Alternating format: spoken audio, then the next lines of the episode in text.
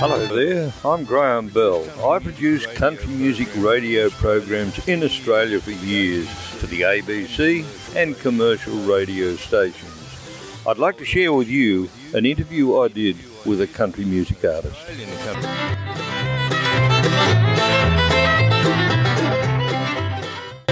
On the uh, telephone right now, I'm speaking to Lonnie Lee. Good morning, Lonnie. How are you?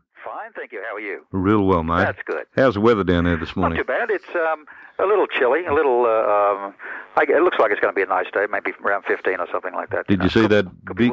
See the big blur, the big moon out last night. Yes, full moon. Yeah, I've got to be very, very aware of uh, full moon. Um, Lonnie, it's, it's it's nice to have you back in Australia. thank you. Uh, Lonnie, the reason I rang this morning was to ask you about Johnny O'Keefe's smash because it was on the 27th of June 1960, uh, about 34 years ago. Right. Uh, and uh, you were involved, or you were travelling with Johnny. Could you would you tell us about it? Where had you been?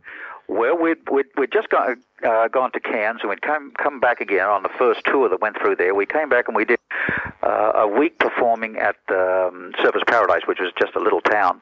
And then to come back to Sydney to do Six O'Clock Rock, which we hadn't done for about uh, four, four weeks or something, we had to leave, or we decided to leave after the, uh, the farewell party um, from the Beachcomber at the, at the Surfers.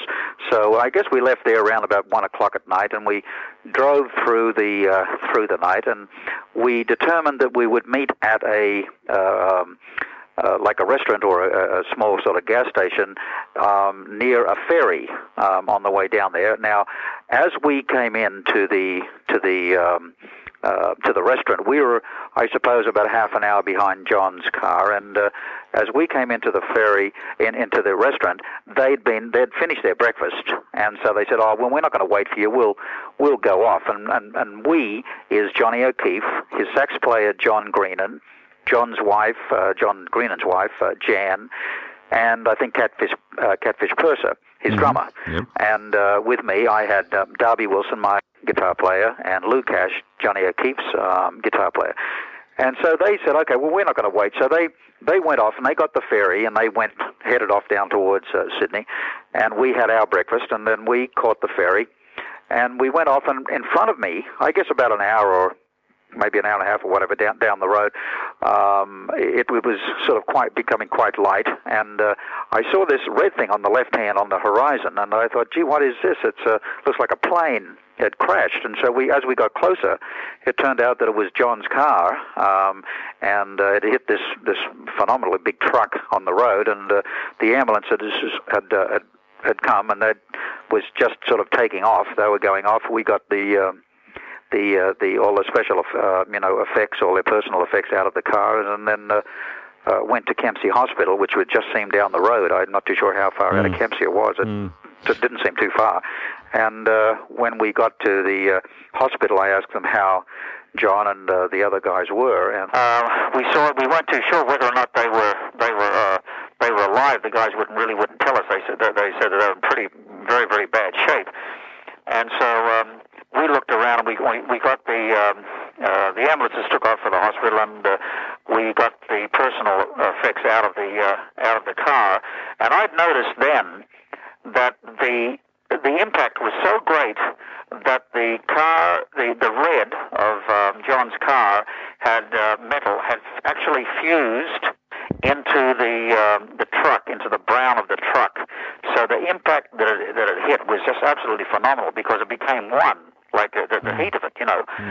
Anyway, we went to uh, we went into the hospital. I went into the hospital. I checked that they were they were alive, and because uh, we just weren't too sure, and uh, they said yes, they were alive, but uh, um, but O'Keefe was uh, pretty cut up around the face and all, and uh, um, and so we um, I then had the job to call uh, John's mother, who uh, who was uh, I knew very very well, of course, and uh, so I called her and told her what had happened before um, I notified the. Uh, um, the management and who in turn everybody then the press were notified and it just went on from there you know Mm, real bad, huh? well, well, I mean, we we, we, we really thought that uh, we'd lost him. You know, at that stage, not just him, but Johnny Greenan and uh, and his wife Jan. Um, at the same time, it was quite a uh, quite a wreck. The the, uh, the car was a total write-off. I mean, absolutely write-off. In fact, it was in your neck of the woods there, I believe, for many, many years in a uh, in a records yard there somewhere. Mm. What what happened? Did he go to sleep? Uh, he still doesn't know. He, uh, I think that's what it was because we we we, we um, drove all night. It was like seven o'clock. We must have left, I guess, around around one o'clock in the morning or something like that. Whatever whatever time it, it used to take from Kempsey to to Surfers Van, I am not too mm, sure, but mm. of course the roads were nothing like as what they are now. One went back in backwards from uh, from uh, the time that uh, he he wrecked, uh, I I would say one we weren't going that far. You know, you know, it's it's not as if um, the speed was really up and we're we're screaming along at hundreds of miles an hour. No, not at all. We we we would have been doing maybe uh, maybe 70 miles an hour, not not kilometers an hour. You know, about 70 70 maybe. Because uh, most of the time, until we got to around there, that uh, we kept in um, where I was either um, in front of them or they were in front of me. Mm. It wasn't until later on in the journey where we slowed down. I think we may have stopped to get a drink. Um, at some place, and then they kept on going, and we, we were to meet at that uh, that place on the um, on the uh, the ferry side of the road. Now I just came back from there because naturally when we go up and uh, up and down the coast um, touring, we uh, we go around those areas, and I've tried to locate the area. I think they've even moved the roads. Yeah, they have. have they, yeah, you, you, go across the bridge now. That's at Port Macquarie. That's right. Uh, right. Okay. Yeah. yeah. So the whole area, we're nowhere near it, huh? No.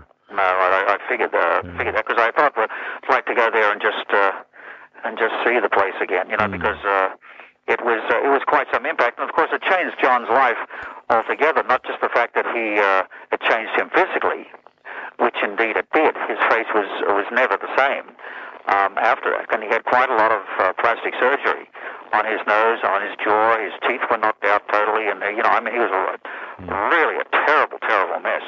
Mm. Um, but it not just changed him that way; it changed him psychologically as well. Mm.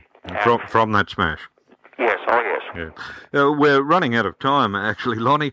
uh, what have you got lately? Uh, you've got any new recordings out? Yes, we have uh, 11 of my own songs and two others, and uh, uh, there's a couple of songs in there I wrote for Roy Orbison, because while I was in America, I was writing with Roy. Mm.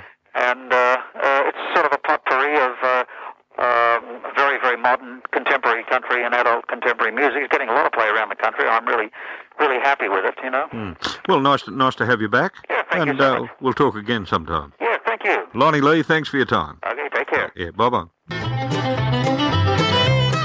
I'll be back with another country artist for a country artist chat. Graham Bell saying, until then, you take care now.